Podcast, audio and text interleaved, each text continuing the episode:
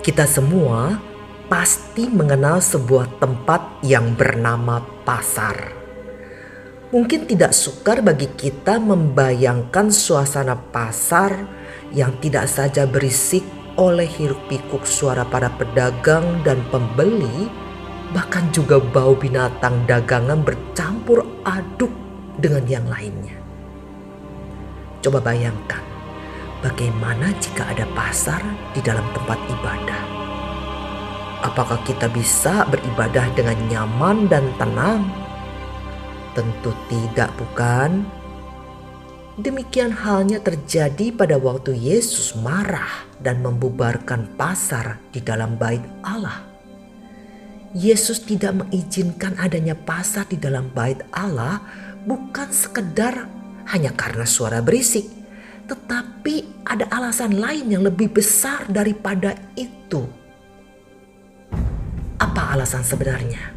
Sampai-sampai Yesus yang kita kenal penuh kasih dan lemah lembut pada saat itu begitu marah sampai dia membuat cambuk dari tali untuk mengusir para pedagang dan binatang dagangan mereka serta membalikkan meja penukar uang sehingga menghamburkan uang ke mana-mana. Dalam perayaan hari raya umat Israel, setiap orang yang akan beribadah kepada Allah diharuskan membawa binatang korban dan setiap orang yang sudah berusia 19 tahun akan diharuskan membayar pajak untuk bait Allah yang hasilnya dipakai untuk mencukupi keperluan ibadah di bait Allah. Sepertinya awal mulanya karena ada orang yang akan membantu orang-orang Yahudi yang datang dari luar Yerusalem supaya mereka tidak perlu repot membawa binatang yang akan dipersembahkan. Bayangkan betapa repotnya mereka jika harus menggiring binatang tersebut dari luar kota.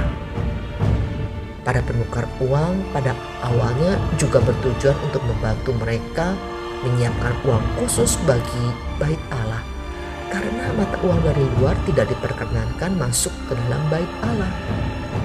Namun apa yang awalnya dimaksudkan untuk membantu pada saat berjalan atau dilaksanakan tercampur dengan kepentingan pribadi, politik, dan berakhir dengan banyak inten dan manipulasi. Seperti kita tahu, binatang yang akan dipersembahkan kepada Tuhan haruslah yang sempurna, tidak boleh ada cacat.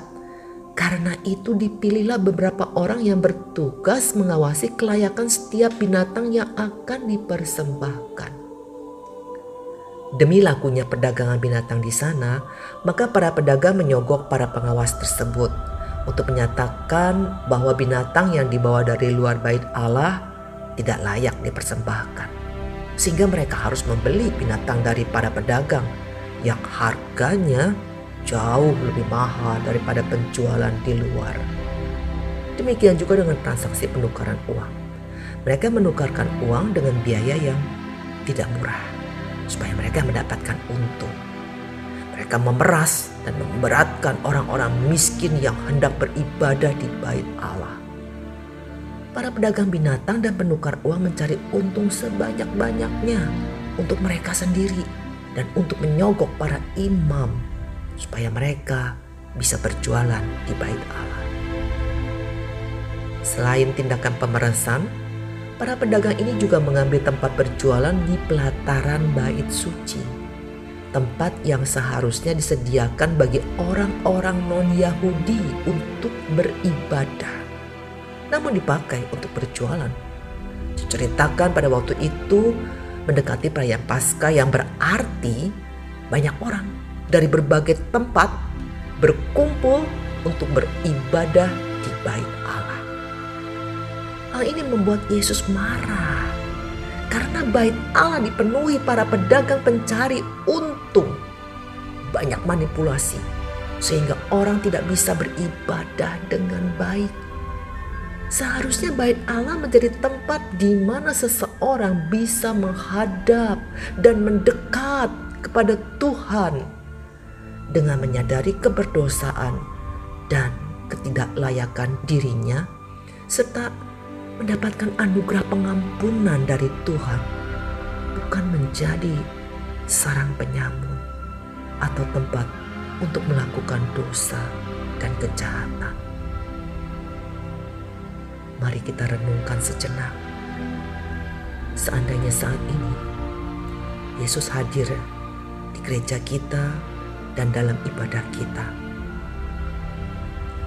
Apakah yang akan Yesus dapatkan? Apakah Yesus akan mendapatkan hati yang benar dalam melayani dan rindu beribadah? Jika kita sebagai pelayan Tuhan saat ini berhadapan dengan Yesus, akankah Dia membalikan meja pelayanan kita yang mungkin sudah kita jalani bertahun-tahun? Jika kita jemaat awam atau apa pun status kita di gereja saat ini, akankah Yesus menghamburkan semua meja persembahan kita seraya berkata, "Pergilah dari hadapanku, aku tidak mengenal engkau." Saudara, mari kita koreksi motivasi kita dan mengakui dengan jujur di hadapannya. Seandainya masih ada yang salah, mari kita minta ampun dan mohon kiranya Tuhan memurnikan motivasi kita agar ibadah kita berkenan kepadanya. Amin.